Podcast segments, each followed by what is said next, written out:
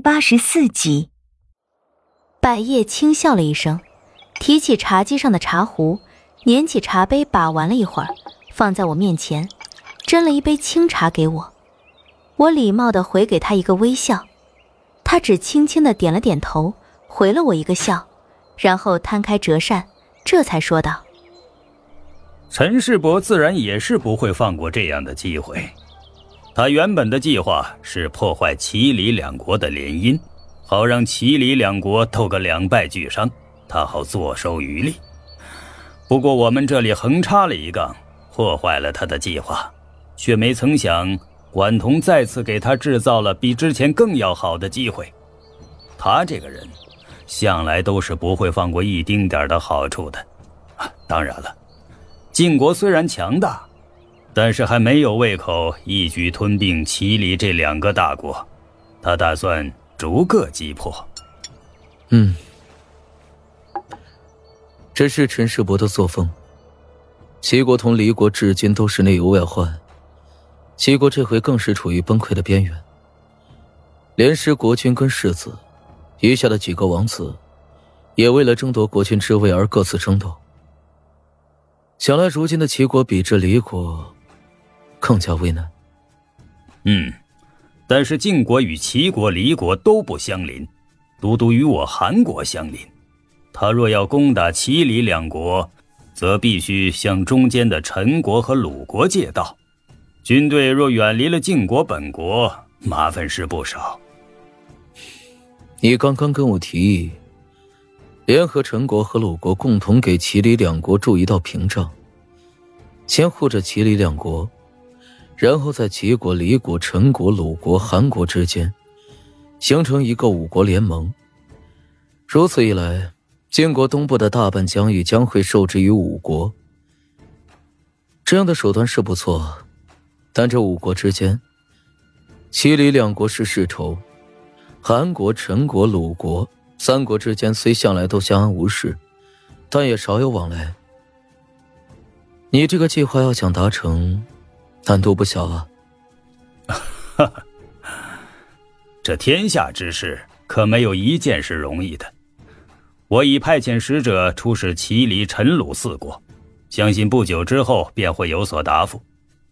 前些日子在银江得罪了陈世伯，他是个有仇必报之人，他逼我接招，我又岂能不接？嗯，十三年前你不是就已经得罪他了吗？早晚你们之间都会有这样的一天的，不过，他在那时候没有除掉你，是他的失算。让你活到今日，变得这般性情，是他的败笔。是我变得太多了吗？嗯，白夜，诚然已不再是当年的白夜了，那个时候的白夜活得太窝囊。你替我除掉了我哥哥，这是我命运转变的开始。不过话又说回来，即便是你不帮我除掉他，迟早有一日我也会亲手了断了他。我韬光养晦了这么久，为的不就是今日吗？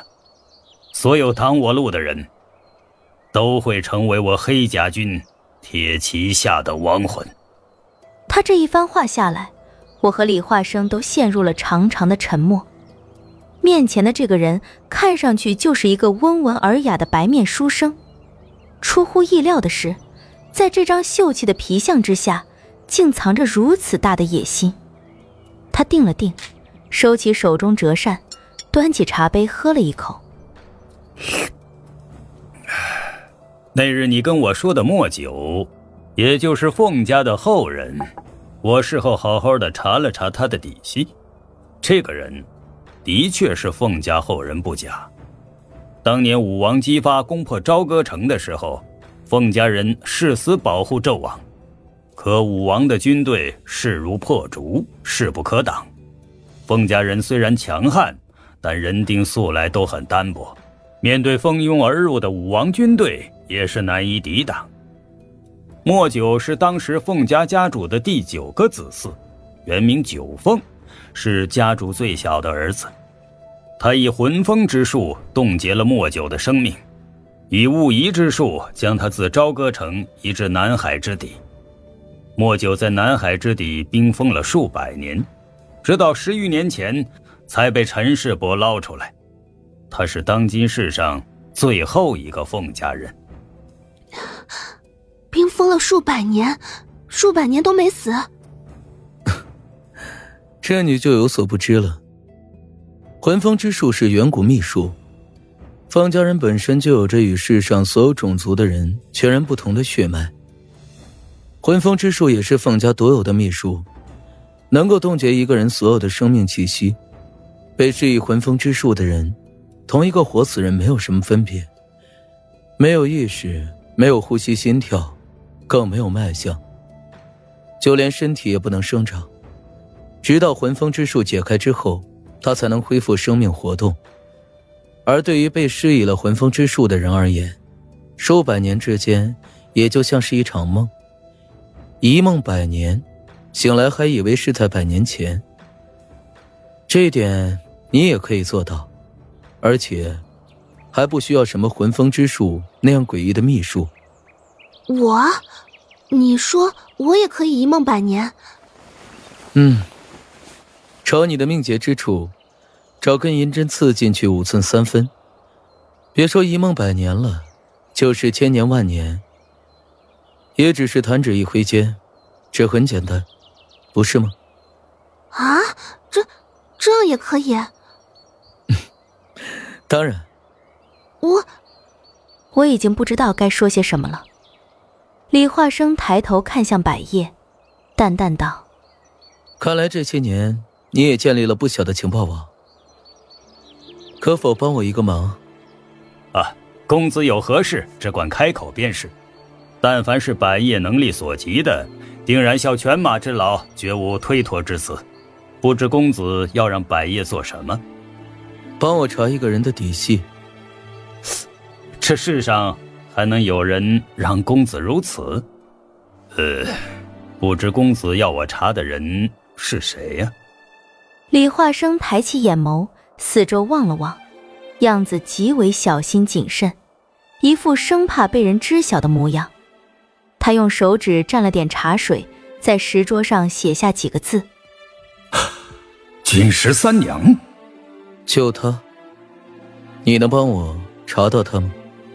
说完，他便迅速将石桌上的字用袖子抹掉，不留下丝毫痕迹，谨慎的很。君十三娘的确是个谜一样的存在，实力之强远在李化生之上。虽然眼下没见着他人，但依着他的性子，指不定什么时候就会突然冒出来。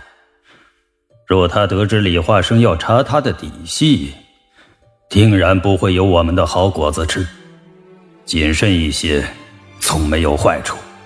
百叶看了这个名字之后，眉头缓缓皱起，折扇敲着掌心，似在思索些什么，嘴里默默的念叨着，只有唇形，却没有发出丝毫的声音。